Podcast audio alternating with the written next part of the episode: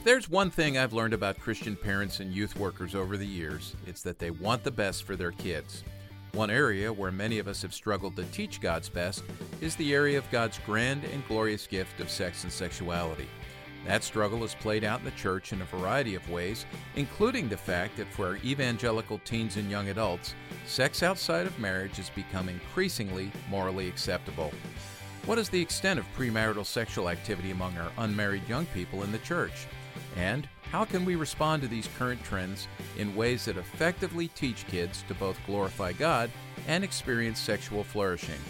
We'll tackle these and other matters as we chat with sociologist and researcher Dr. David Ayers on this episode of Youth Culture Matters.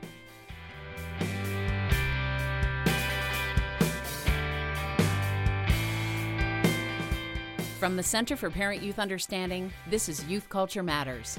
If you're a parent, youth worker, educator, counselor, grandparent, or anyone else who cares about kids, we're glad you've joined us for this practical, informative, and hope filled podcast.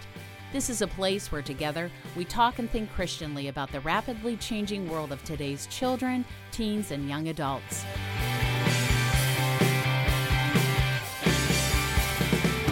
So, Jason, one of the things that uh, I think you may know about me, I'm not sure many people do know this, but when I was in college, I was a sociology major. Were, were you aware of that?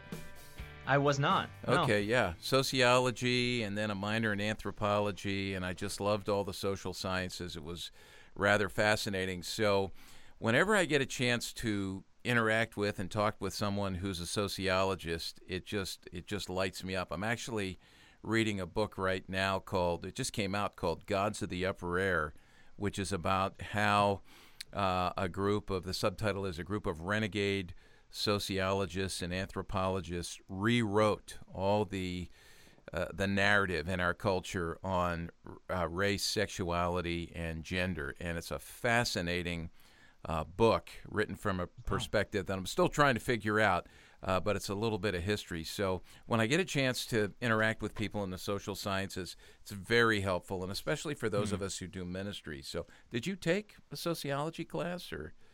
Have you oh yeah. I, yeah. I had considered being a sociology major, but okay. it, it, just didn't end up being the thing that I did. But yeah, yeah. what was I, your... but I had no idea that you had become a, a yeah. sociologist. Well, I'm not a sociologist. I'm a sociology years. major. Yeah. what was your major?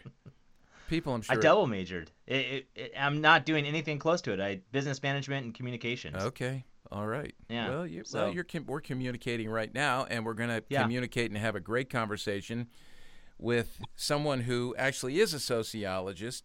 Uh, Dr. Yes. David Ayers is at Grove City College, where our good buddy Duffy Robbins is. And David is one who's done a lot of research on marriage. He's actually uh, not only a professor of sociology there, but he's the interim provost and vice president for academic affairs. And for those not familiar with Grove City College, it's in Grove City, Pennsylvania, an absolutely stunningly beautiful campus and some incredible faculty there. We have a lot of students uh, from our church who graduate from high school and, and head out to Grove City. He's written a book. It's his latest book, Christian Marriage A Comprehensive Introduction. That came out in February of this year. And he's taught on marriage and family for well over 30 years. So, David, welcome. Hey, thanks for having me on. I really appreciate it. So, what we want to talk about today is some research that you've done. And there's a brief that's come out from the Institute for Family Studies, which you can tell us more about here, on current practices of evangelical teens and young adults. And certainly that's something that we're concerned about. Much of the conversation right now in our youth ministry world, and certainly what Jason and I are dealing with through our sexual integrity initiative and what Jason's doing at uh, Project 619 out there on the West Coast. it's dealing with matters of sexuality, and it's not just behaviors. I know a lot of what you've done in this research is about behaviors, but we want to talk as well about beliefs. And before we jump into that, I just want to share something that I found on the Grove City website, a little bit of an interview with you. There was a question that was asked of you where they asked, you know, what is the most important piece of advice you can give students to help them succeed? I love your answer here, and I want you to talk about this because this is this is really the foundation of what we're going to discuss today. But you say the chief issue for social scientists is not what is fashionable or what is politically correct or what are people willing to accept. The chief issue is what is true. Finding out what is true is hard work and often leads to taking unpopular stands and facing social pressure. And certainly that's the case for the topic we're going to deal with today. Talk a little bit about that foundational way in which you approach, you know, the discipline of sociology, and and, and I think we should approach all of life. Well, I mean, one of the things that's bothered me um, as I've watched the social sciences unfold and uh, even my own discipline of sociology over the last few decades is the degree to which, you know, it's almost like, yeah, we're into sociology, but we're not into understanding society and how things really are. And sociology, that would be like I'm into cardiology, but I'm not into figuring out the human heart and how to fix it. Sociology is a tool to do what should really be our passion. Our passion is to understand social structures, social processes, social realities, uh, regardless of what, what that is, and communicate that as accurately as possible. You know, we, it is really hard work.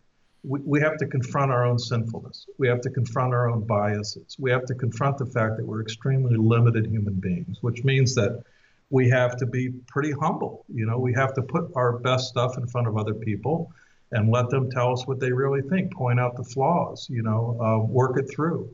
And, you know, the best sociologists do that. And, and, you know, interesting thing is that some of the, I get some really great stuff from Brad Wilcox, who's a Catholic conservative at University of Virginia, but I also get some great stuff from a friend of his, Nicholas Wolfinger, who's just a dead honest liberal. And when, when he sits down to look at data, he, he takes off his liberal hat and he, he does his honesty hat. And in that sense, sociology at its best is like journalism at its best. It's, it's really, really difficult to find out what the truth is because not only are humans dodgy creatures, you know, really difficult to understand. Uh, they know when they're being studied. They alter their behavior when they're being studied. You know, finding out what's really going on is hard, but it's also difficult because we're sinful creatures who, even if we were sinless, we would still be terribly limited in our comprehensive understanding of the totality of reality. So, the um, if we accept the fact that it's going to be really hard work, and at the end of the day, lots of people might not like what our hard work has produced, and we're willing to live with those consequences and deal with it in an ironic, winsome way, but at the same time, not not in a cowardly way. I, I, I think uh, we can really be successful. And I think ultimately that's what people want. And if we find ourselves working with or working for people that don't want that, and we can't change their mind, then I, I think it's time to work with somebody else. In other words, ultimately, uh, we, we want to serve folks who are willing, maybe not to agree with everything that we say, but are willing to accept the, our best understanding what the truth is and at least allow us to express that. Before we jump into your uh, research and what you've learned about uh, current sexual practices of evangelical teens and young adults, just a couple of questions. I, I think they're related. Let's see if they're related. One would be How has your faith, or how should our faith, inform our engagement with sociology? As a sociologist, how has your faith informed that? What makes mm. you different as a sociologist? And then uh, a follow up question to that would be for those who are listening, we have youth workers and parents who I would love for them to be engaged with sociology because it's so rich and so helpful. The social sciences are. But how, how you know, what, what are the benefits to them? What, you know, how would you push on them uh, to engage more with the social sciences? Because we think, you know, hey, I'm in youth ministry. I, I'm not necessarily sure I need to do that. There's other things I need to to spend my time on. So there's a couple couple of questions there I mixed together. Well, you know, if if you're really into bird watching, then to a certain extent you probably are going to need to be into optics a bit. Now, op- op- optical devices may not be your thing, but optical devices enable you to see what it is that you are interested in. And to the extent, if, if, if you want to work with youth and parents and, and youth pastors and so forth, then you want to help them to see. You want them to see accurately the things that they are trying to do in light of what they accomplish. And so that also includes that you want that to help them see to what extent what they're doing is achieving the results that they hope to achieve. Uh, and uh, recognizing that hopefully they're similar to you and that they realize that they're fallen. They realize that everything that they do isn't perfect, that they're always going to get better by the feedback of people uh, other than themselves on, on, what they're doing. And, and those, that multiple perspective uh, is going to be very helpful to them. So I don't really ask youth ministers to be interested in sociology. What I would ask them to be interested in is what sociology helps them to see. That, that, that that, that they're not going to see through some other lens. And um, that particularly if they've got a sociologist who loves the Lord and really cares deeply about and respects the Word of God, um, and has a biblical anthropology, a, a, balanced understanding of the human person, um, which is not just that we're fallen, but that we're also we're made glorious, and that that glory has never been eliminated by the fall; it's been tarnished by it. Uh, Francis Schaeffer talked about the glory and the ruin of man. Um, I, every day I'm dealing with people who are infinitely valuable and capable of amazing things, amazing good, but they're dogged by sin. They're dogged by their limitations, just like I am. And so, in that sense, if they have a sociologist who's going to approach things that way, they should really value that because, of course, sociology has become notoriously politically correct and left wing. But there's so many sociologists out there, Christian and non Christians, who still take their work very seriously, just like there's a lot of journalists out there right now who still take their work very seriously and, and don't view it as just an ideological uh, harangue or polemic, but really want to understand and help other people understand reality. David, I'm uh, I, I, I'm going back to the comment that Walt made that it was on the website, and I'm curious if you would be able to enlighten us maybe some of the surprises that you've seen in sociology. Because um, uh, one of the comments that you had made about uh, the friend of your uh, Catholic sociologist uh, puts down the liberal hat. Um, and we talked just recently a little bit about political correctness. I'm, I'm just curious if there are any studies or any sort of movement within sociology that you've seen that have surprised you most um, in the midst of that uh, with regards to not necessarily going where the data would lead or saying something that is politically correct but may not be correct based upon data that's collected? Well, one of the things that shocks the daylights out of me is that uh, we have as much evidence about the harm associated with things like having children out of wedlock, having sex out of wedlock, uh, rampant divorce rates. I mean, we, we have we have we all understand that correlation is not cause, but we've broken this down in so many different ways that a causal relationship is no longer a reasonable question. We, we have as much evidence about the destructive nature of these things and at, at the same sense, the empowering positive nature, for example, of good marriages that it exceeds what we know about, about, about tobacco use. We're more certain about the destruction caused by the abandonment of marriage and the insistence on sex and children outside of marriage. We're, we're more certain of that than, at least if we were to be statistically honest, than we are that smoking causes cancer. And yet nobody really questions that smoking causes cancer. Nor do we worry about the self esteem of smokers when we point that out. And yet we, we are paralyzed uh, when it comes to speaking out um, on that. And, um, and then sometimes when we do, we do it in bad ways. We do it in ways that are judgmental, narrow, Bible banging, haranguing, you know, that kind of thing. But nevertheless, it, it just blows my mind because um, you would think that the over, over, and guys like Nicholas Wolfinger are, are an exception to that. But you would think that that much overwhelming data would be enough to convince people to say, I'm not a Christian. I don't really believe in this stuff. I don't care if you live out of wedlock. I don't care what you do. But the fact is, is that here are the consequences of it. Period. You know, it'd be like if you, if you want, if you like driving fast cars and you don't like wearing a seatbelt, go ahead and do it. Even admit to everybody that that's how you feel, but don't tell people it's not dangerous.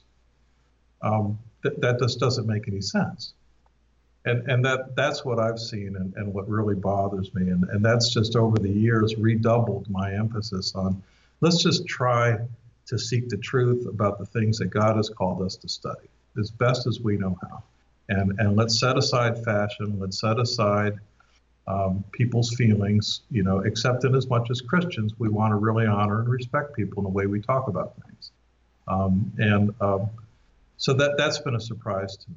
Um, I, I, think a lot of academics go to graduate school assuming that everybody there is just rolling up their sleeves in a disinterested tr- search for truth and find out the hard way that, you know, that's not necessarily the case. Mm. You, have been teaching for a while. This is fascinating, and I, I do. I mean, we've got to get into the you know the crux of what you have done here with this research, and we will get to that uh, most likely after a break now. But one question before we do that: You've been teaching students for a long time. I mean, you and and I sometimes I think the long view is really helpful, especially as a social scientist. I'm sure you are just sort of anecdotally seeing uh, data doesn't need support the changes in the student body and their response to, to what you're teaching.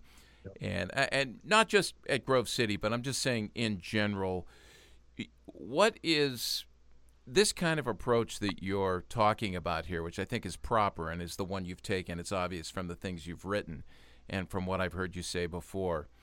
What has been the response from emerging generations now? Have you seen a shift in in how they're responding to what you're putting forth? Maybe maybe more pushback, less pushback. What exactly has been the response among the younger generations as time has passed? More pushback, um, and um, among people that you would think that, that would think of themselves and you would think of them as more conservative in their theology and their approach, who still maybe love free market economics but they're not really comfortable talking about LGBT stuff. They're not really comfortable about talking about living out of wedlock or the repercussions. Funny thing is now they are comfortable about talking about the repercussions of divorce because so many of them have lived through it or watched their friends live through it. That they're that it's it's that's that's been a helpful thing to me. My concern is more what they do about it, namely they opt out of marriage and live together because of their concerns about the impact of divorce. But but you can't lie to an 18 year old and tell them that you know divorce doesn't hurt kids. They they know it does. They watched it happen. It happened to them. So there's there's it's a mixed bag. The other thing is that they're more quick to move towards questioning your motives if they don't like what you're having to say. In other words, it doesn't seem that I can I can act out of, and I think I really do, I, that I can act out of an honest, deep concern and love for a transgender person or a gay person or somebody who's struggling with pornography. You know, I, I have to somehow, if I if I question this and if I question the status quo or the politically correct line, it must mean I'm a homophobe, a transphobe, uh, a bigot, um, you know, and, and in that sense, then the, the conversation shuts down. And I'd have to say that those are habits they've picked up from the larger world around them.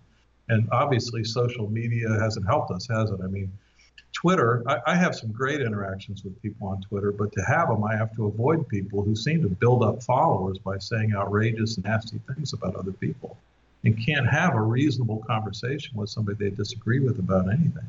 And they're carrying over those habits into the classroom. I think most of the students still really want to have an honest dialogue about that.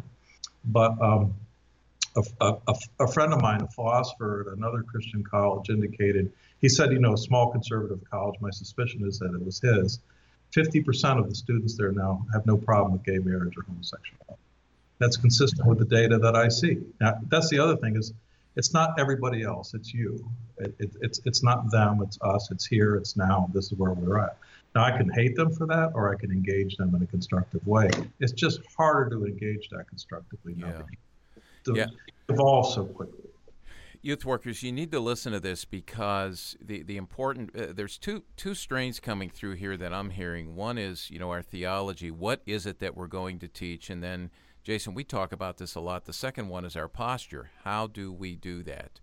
And so there's some some great insights here that we need to uh, think about and chew on and digest a bit. We're going to take a break. We'll come back, and I want to jump into the data, uh, what you've learned. So stick with us.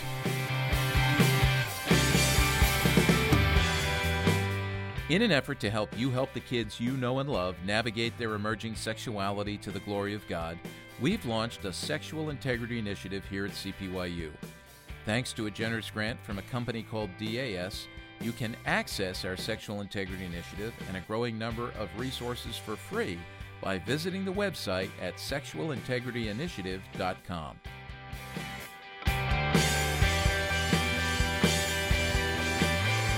Welcome back to Youth Culture Matters. We're going to dive into some of the data that you've put together specifically through the current sexual practices of evangelical teens and young adults.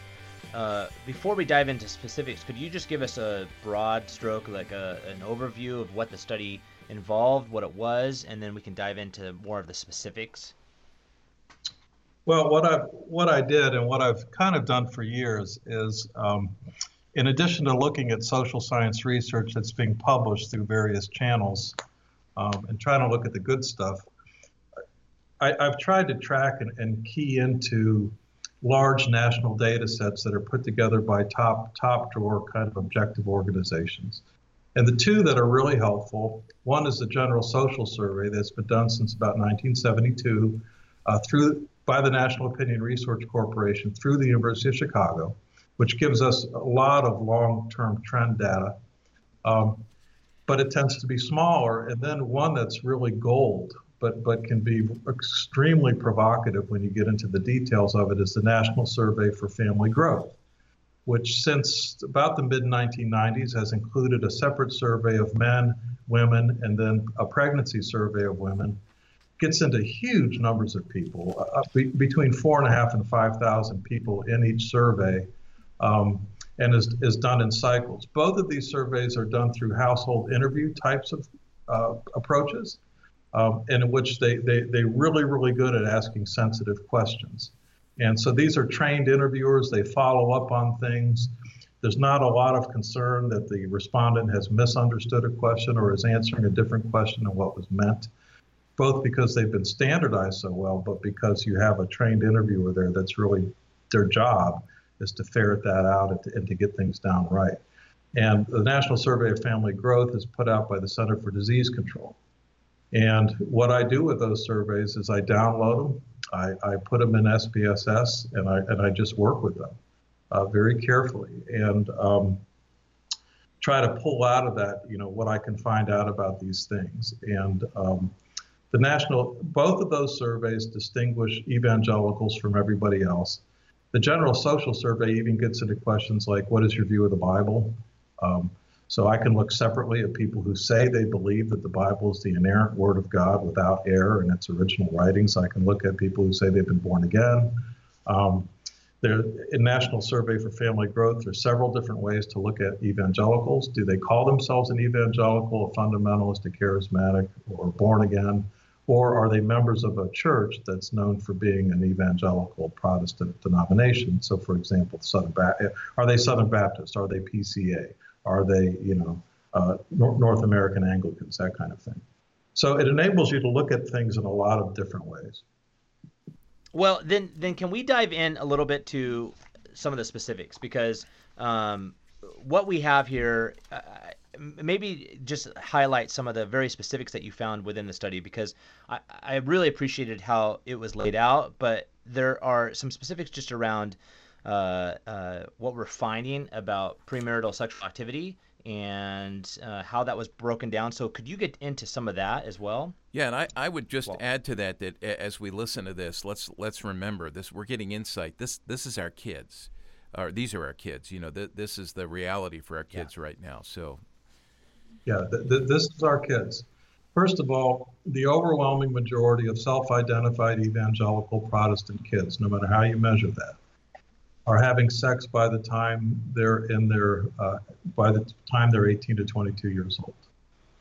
Even by the way, if you set aside petting, which which is not measured separately, and you just look at, and I'm sorry, I, am not going to try to be too provocative here, but if you look at intercourse, oral, and anal sex, they are having sex by the time they're 18 or 22. Once they start, the number that go on to become heavily promiscuous is quite high in the 40% range of people in 18 to 22 years of age if they become sexually active. That's not overall, but among those who've become sexually active are getting up into three, four partners or more. And one of the disturbing things is that we we also know that they're engaging in practices based on mis- misperceptions about the nature of the practice. So, for example, again, I don't want to be too provocative, but I know from interacting with students that, for example, they think that uh, something like oral stimulation is safe. Now, they know they're not going to get pregnant from it, but but they think that they're not going to get a sexually transmitted disease from it. They're they're absolutely wrong. Uh, they're as wrong as wrong can be.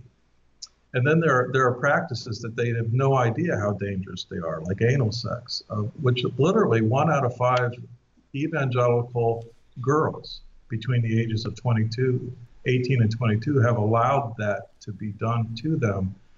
Look, that is a extremely dangerous activity. Um, and I'm not saying that to be insensitive to gays or anybody else. I'm just telling you from a biological standpoint, it's a very dangerous activity. Um, and what they also don't realize is that the effect on their future marriage is profound. One of the best predictors of future divorce is multiple sex partners prior to marriage. I mean, it, it's just a reality.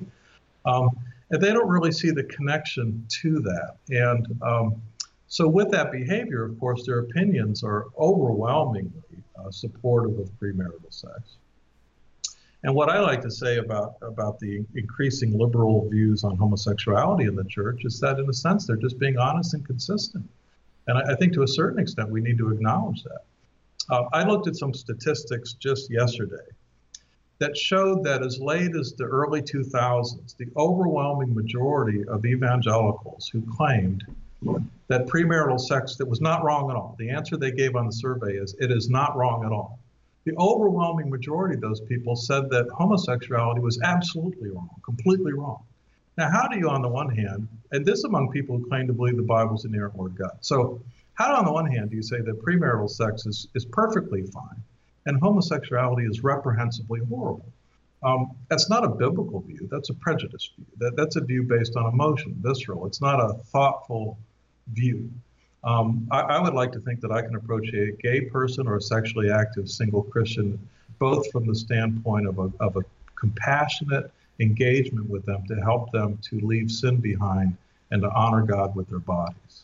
It, they're each dishonoring God with their bodies in a different way. Uh, one may be in some ways worse, maybe more objectively destructive, maybe maybe more destructive for their identity, but it's not more sinful than that. And so what I saw was that in the 2010 and beyond, uh, like in the General Social Survey, is opposition to homosexuality collapsed among young evangelicals, but it was partly because the people who already thought premarital sex was fine just decided to be consistent. You know, if one's fine, then the other one's fine. And what that tells us too is that uh, these areas never remain compartmentalized forever. You know, I'm a reformed guy, I'm a Calvinist, and that t- means I tend to respect assumptions and you know, I love that Dutch tradition. And one of them is that ultimately our ideas become consistent with each other over time.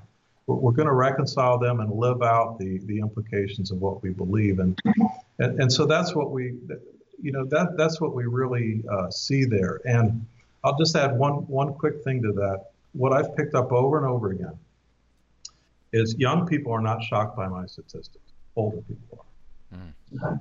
And um, they simply don't question it. And I've had moms tell my wife that. I had a local Christian public school teacher who's in touch with a lot of the evangelical kids in his public school told my wife, she said, he said, I know your husband's probably getting a lot of pushback on what he said, but I want to tell you from my perspective, teaching in a public school for 25 years, he said, what he's saying is absolutely accurate. We're not shocked by it at all. My kids wouldn't be shocked by it. Um, it this is like an open secret. I want to I want to say something uh, or repeat something that was in your study, and then I have a question because you brought up something I, I, I absolutely want to follow up on. But you, this just reinforces what you just said. It says, Yet in my years of teaching in the church and in so called evangelical higher education, it has shown me that too many spiritual leaders, educators, and parents in the evangelical world do not grasp the extent of premarital sexual activity among their unmarried young people, including the types of sexual activity being engaged in and their consequences, which we did talk about oral and anal sex. This helps to explain the appalling inadequacy of their attempts to promote and enforce a consistent traditional sexual ethic among their singles. So, again, uh, we, we want we will give a link to this study. It's really important to be able to uh, be aware of this. I, I appreciate this. I, I am curious with you had mentioned that in the early 2000s there was uh, the study that was done that showed that they were okay with premarital sexual activity, not okay with uh, same-sex uh, sexual activity. Um, and I'm curious if there's anything, but then in 2010 there was a consistency. They they kind of brought the two together uh, in the sense that they now uh, uh, mirrored one another or, or were consistent. Is there anything in the data that you're seeing now that does that same thing that you think is going to shift in 10 years? Well, I, I think we're going to. I, I, think we're going to see. Uh, now it gets into areas outside of sex, sexual activity per se, but we're already seeing a, a huge shift on the whole transgender thing. I mean, a huge shift. Um, and um, the other thing we're seeing more and more is um, a um, a rejection of a lot of the basic categories that we've even taken for granted. So, for example, a lot of our young evangelicals uh, no longer really think of homosexual and heterosexual. Um, so, for example, uh, right now, well over one out of 10 girls, uh, young women in evangelical churches, well over one out of 10, and that's in the National Survey of Family Growth, uh, and I got that. Uh, I, that did not put that in this report. I, I, wanted this to wanted to focus more on the heterosexual world, but well over one out of ten of them has had sex with another woman, um, and we're talking about kids as as young as 17, 18, 19 years old. But what what research is telling us, and, and in fact, Washington Post ran an article on this called "Partway Gay." Is that they don't think of themselves as homosexual. They don't even really think of themselves as bisexual. This is just something I do. Right. There's uh, no. So just to clarify, there, there's no sort of quote unquote classical sense of you know I've been feeling these urges my whole life. Now I'm indulging them. Absolutely so, not.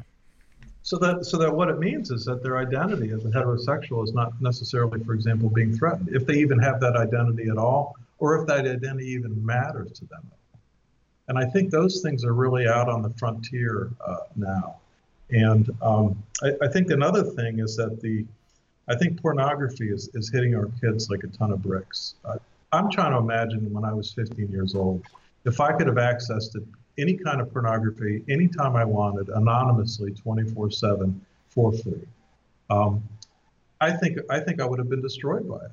Um, and frankly, right now, what I'm finding it is that uh, you know I do premarital counseling and different things like that.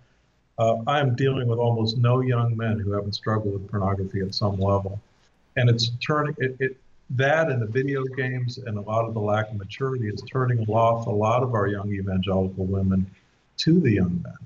You know, they're they're basically um, it, it, it's hurting their relationship with them, it's hurting their perception of them, and it's hurting their ability to think of them as somebody that they can that they can connect to and live their life with and depend on uh, over the years. And it's it is a huge hurdle. And premarital counseling now uh, I think dealing with uh, dealing with those kinds of sexual indiscretions in the past of the people we're dealing with, especially the young men, is now something we almost automatically have to do. Oh. And I, I just try to let it come forward naturally, but but I'm I'm never surprised that it does, and and and it, it almost always does. Boy, this is, you know, as you're saying this, I mean, absolutely. I just, and Jason, you and I have talked about this. We see this among kids, and we see either a, um, you know, an unwillingness to teach to these things because people don't know how to teach them, or they're scared to teach them, or they don't think these these realities exist, or there's a wholesale accommodation to these realities that are out there And the cultural narrative is certainly taking over the biblical narrative in terms of where people land, and it's it's frightening. I, you know, as you're talking, I, I want to say something about this because you mentioned pornography, and I was thinking about this when you talked about, you know, uh, vaginal sexual intercourse or oral sex or anal sex. I had a conversation with someone who does some counseling, and this was not, I don't know who was actually involved in this, but basically, when we were talking about these matters of sexuality very recently, he was telling me about uh, an evangelical pastor who is his marriage is in trouble because he is demanding that his wife engage in anal sex. She's refusing, and he says this is a deal breaker. This is a this is a deal breaker for our marriage. I mean, what when you hear these things, first off, you're you're going, okay, what has nurtured us into this way of thinking where we get to this point, and then what are the things that can nurture us out of this? You know, how can we reboot and get on the right path and correct these horrible, uh, destructive ways of thinking that undermine our flourishing. Um, yeah, I'm, I'm just saying that. I'm just sharing that. I don't, I don't know what the response can be to that, but I was dumbfounded by this. Well, you know, one of the things that disturbed me the most in looking at this, and I, I have four daughters, and um, the um, to me they're each they're princesses. I mean, you know, I they're intelligent. I, they're wonderful to be around. Um, I, I, can't imagine any man that wouldn't um, who's going to marry them that wouldn't want to treasure them and and wouldn't want to honor them and and and all that. And you know, when I when I look at what young men are demanding from these girls, you know, this what I saw in anal sex, what I saw with regards to women servicing men in other ways, and um, the ages at which this is occurring. Well, to me, and, I can't prove this, but it's a direct line from pornography.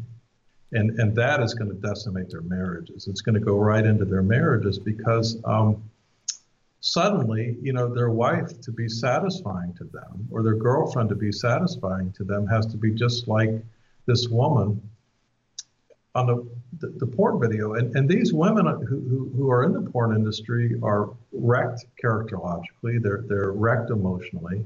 Um, they, their, their lifespans are very short. They oftentimes have to heavily use drugs to get themselves to do it. Um, and yet, here's a Baptist kid in Des Moines, Iowa, who now wants this from his girlfriend and um, and thinks there's something wrong with her if she's not comfortable with that. Well, that's a terrible way to. And I'm all for a great deal of freedom and, and how a couple chooses to be with each other sexually within certain boundaries, but that should certainly should not be informed or guided by something as awful as as as a mob-run, organized crime-run, multi-billion-dollar human sex trafficking industry that does nothing but wreck human lives. Mm. That's good. Listen, we need to take a break, but I'm just to say when we come back, I want to get into practical responses. And this is where uh, two things I'd love to hear from you. you. You just said you're a father. You said four daughters. You have four daughters. So, yeah, yeah. So you have daughters as father daughters. What do we, as as parents and people in youth ministry, need to be teaching our sons? And then obviously you're engaged in teaching your daughters what do we need to be teaching our girls? And, you know, from the perspective, you're wearing multiple hats here. You know, you're a follower of Christ, you're a sociologist, you're a dad, you're someone who works with young people, you care deeply about these things. When we come back, I really want to work to unpack that. Stick with us.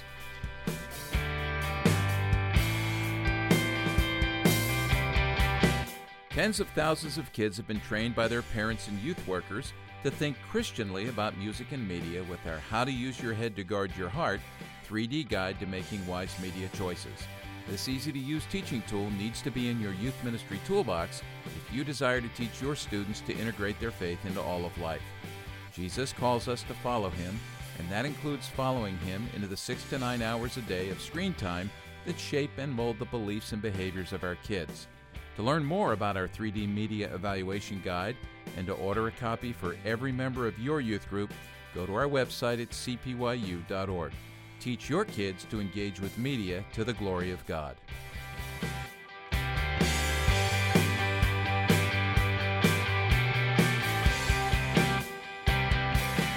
Welcome back to Youth Culture Matters. We're going to do a quick flyover before we just dive into some of the practical because what we've realized is that there are some statistical points that we should uh, point to, show. Uh, we've given a broad stroke, but can you just fly over some of the main uh, points with regards to some of the activity that you did see? Because we have said it it's surprising, but if we could just get some specifics, maybe four or five statistical points that we could point to as we get into the practical. Happy to. Yeah, I'll focus on behavior.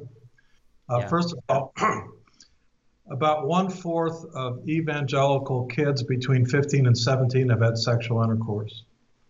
By the time they're 18 to 22, two thirds of them have had sexual intercourse. Um, the uh, about two thirds of, of, the statistics are about the same for oral sex with an opposite sex partner. Um, about one out of uh, about seven percent of, of of evangelical teens between 15 and 17, about 7% have had anal sex, opposite gender anal sex, and about one fifth uh, between 18 and 22 have had opposite sex anal sex. And um, the uh, among 15 and 17, if you take all sexual activity combined and you don't include what we used to call petting, um, the numbers are well over 40% of both m- boys and girls have engaged in some kind of sexual activity by the time they're 15 to 17 years old. Um, and we're up in three quarters, about three out of four have ha- engaged in some kind of sexual activity uh, by the time they're 18 to 22 uh, two years old.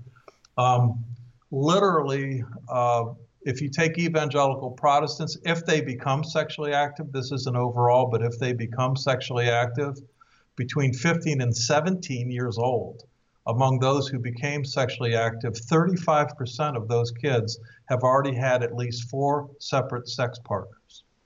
And among those who are 18 to 22 years old, if they become sexually active at all, and so the key is to stop them from ever becoming sexually active, over half of them have had four or more sex partners. And I'm trying to imagine, I'm trying to help us to wrap our mind around an 18 to 22 year old young person who's had sex with four or more separate people. Mm-hmm. Yeah. Thanks thanks for sharing those. I you know, it's really interesting to me, I know cuz we're going to get into the practical now. We just did a little project here on a uh, a chatbot. We put out a trend alert on a chatbot that Planned Parenthood put up earlier this year called Roo, which exists to answer self self described as answering all the questions kids have about sexuality, uh, sex, gender, so forth and so on. A kid can ask anything anonymously, and in a world where there is a real void of positive biblical sex education that really understands personhood and the glory of God's good gift of sex and sexuality, in that void has stepped the cultural narrative. And this is just one example of an outlet, an educator, we would say. And if folks want to learn about that, uh, go to our website. You can you can find that trend alert. But now let's talk. Let's shift. You know, in the in the last few minutes we have together to how we address this. And I asked you before, what do we need to be teaching the boys that are in the world of your daughters, and what do we need to be teaching our daughters who are in the world of your home? There, you know, how can we as parents and youth workers really push back on this and and and recover uh, a biblical narrative for God's good gift to sex and sexuality? Well, if I could say real quickly for both boys and girls, we need to get them to church regularly, and we need to help them to understand that their faith is something that that's to be lived every hour of every day, seven days a week. In other words, a real involvement in the religious life of the church, because that's where the blood flows.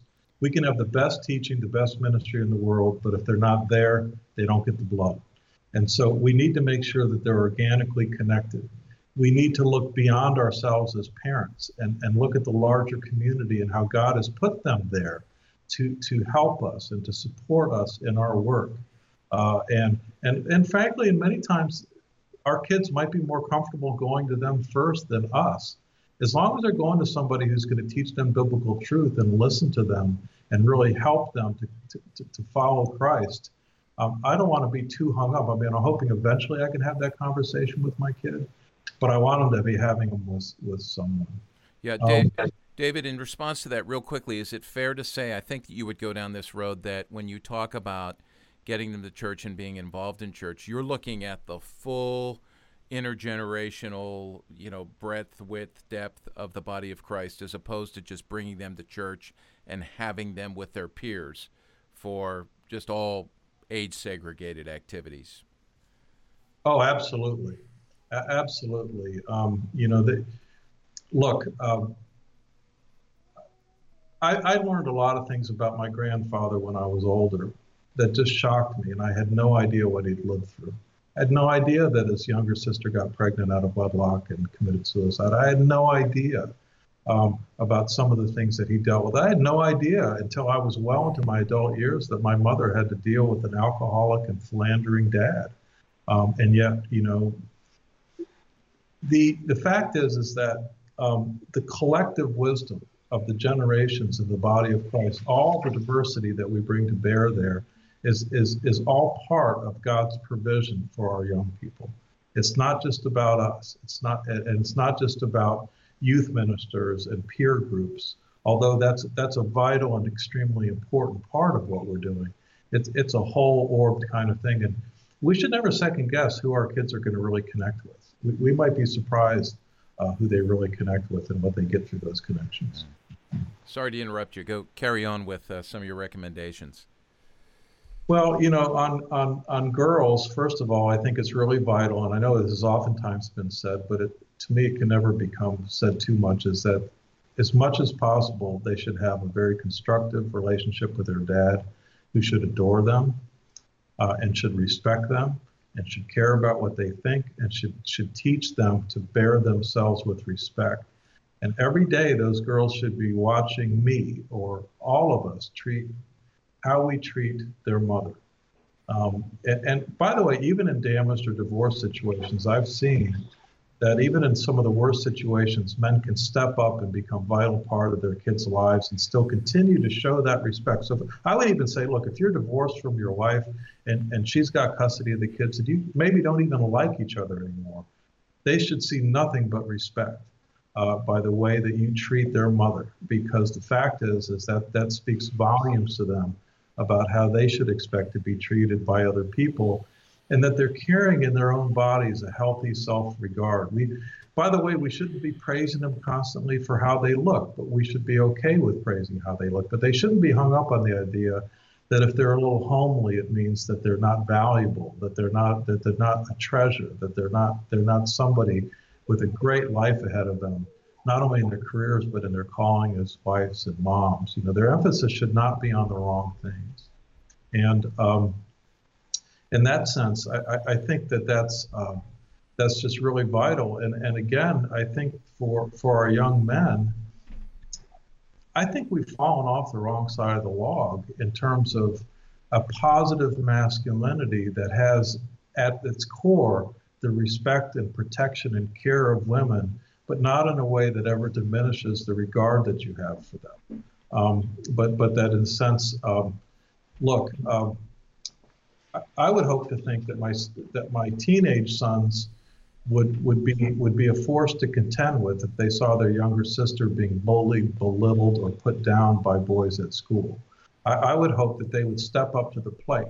Uh, maybe not like it was in my baby boom generation, where you know you took it back, but but it certainly should be dealt with. It should be it should be it should be addressed um, because in that sense they're learning what it means to be uh, a whole Christian man uh, towards um, towards the women in their lives. It, it, it uh, masculinity does not have to become misogyny, it, but it can be a positive regard for um, uh, the, the, women in your life. And, and, and again, um, I, I, would say too that the, the, the boys are going to learn how to teach, how to treat women by the way that I treat or we treat our, our wives in their presence and the other women in our lives, our coworkers, uh, their grandparent, their grandmothers, and everything else, and, and how we basically take care of them. I would love to see a world come back. You know, it's kind of funny. You ever notice what a what a phenomena things like Pride and Prejudice and Downton Abbey are? Think how coarse our culture is, right? And I think it's because people are craving that. We don't want the hip- hypocrisy side. Uh, maybe even don't want the elitist side of it. But the side of it where a woman walks in the room and all the men stand up. um, uh oh. That that's that that's not the worst thing in the world. Um, the uh, a society in which in which men don't just utter profanities in front of women, you know, uh, they shouldn't be uttering profanities at all. Don't get me wrong, but but there should be a special regard there, and and some of those old manners and civilities are not. Uh, we're, not about putting women down or keeping them in their place. They, they were about basically an elevated civility in our social life and our interaction with each other that speaks positively about the positive aspects of what it means to be a man and what it means to be a woman. I, you know, as we finish up here, and I really appreciate this conversation so much, but would you point us to any resources that you think would be helpful for youth workers and for parents? You know, obviously, we'll put a link to your book, we'll put a link to the study there. Anything else you would recommend that would be helpful as we navigate these issues? Well, I'll be, I'm currently in the process of writing a book just on this topic alone, but that won't be out for probably a year and a half. Um, I love Harvest USA materials. Um, I just love what they do. I love the Passport to Purity materials. Um, and we walked our kids through all those. Um, anything that you can get that's going to help. I, I, one thing I've been shocked by is how many evangelical young people have never had any honest dialogue with sex uh, about with their pastors or with uh, even their parents and any any resources that help you to really tackle that in a in a rot gut honest way, but but in a way that really keeps God and His world and the beauty of it all in the center of it, uh, I think is going to be is going to be extremely helpful. Yeah. That's that's good. I, you know, I, am just going to say this when you say, you know, how you're surprised about the number of pastors who haven't had these conversations. It's youth pastors as well, and I was at a church, I won't say where it was, a couple of years ago. They had me come in on a Saturday and speak to parents and adults about something other than sexuality. I think we're talking about kids and technology. And they asked me to stay over on Sunday to speak to the students about pornography in the morning, middle school and high school. And I said to the two youth workers, two full time youth workers, one middle school, one high school, you know, eh, what have you taught them so far? And they both said, well, we've both been here seven years and we have never broached the subject. They've never uh, talked about it. And I'm thinking, well, this contributes. You know, I don't know if we're scared to talk about it or we don't know what to talk about it, but we have to get over our fear. We have to talk about it, have to equip ourselves to, because the culture is certainly, I mean, our kids have their smartphones. Culture's talking about this 24 7, speaking into their lives. And so we need to teach the truth. Well, thank you. Uh, thank you so much for, for joining us. And uh, we're going to, I want to remind people we are going to put links to all the resources up. We'll link you to everything from Grove City College to the study to books to our Sexual Integrity Initiative. You can learn more about what David Ayers is doing, and we'll track with him in the future. We hope to have him back. I, I can't wait till this next book comes out. What is the title? Do you have a working title or? Working title is Sex and the Single Evangelical. Okay, that and that sounds awesome because that's an issue we need to certainly address and prepare our kids for as well. We, we've we've I think many times uh, denigrated those who are, are single or somehow seen them as second class citizens. And so we'll look forward to that. Uh, but go to our homepage, cpyu.org, click on the player for this particular podcast, and you will find listed below. Chris Wagner's going to put it there, put them there, all of the links uh, to everything that's mentioned here. And we'll remind you as well talk to your friends, share the podcast with your friends, and invite them to subscribe. Anywhere you get your podcasts, you, su- you can subscribe to Youth Culture Matters. So until we're together again, uh, thanks for joining us, and we'll talk to you next time on the next episode of Youth Culture Matters. Thanks for joining us for Youth Culture Matters, a podcast from the Center for Parent Youth Understanding. If you'd like to learn more about today's youth culture, visit our website at cpyu.org. And if you have any questions, comments, or feedback, email us at podcast at cpyu.org.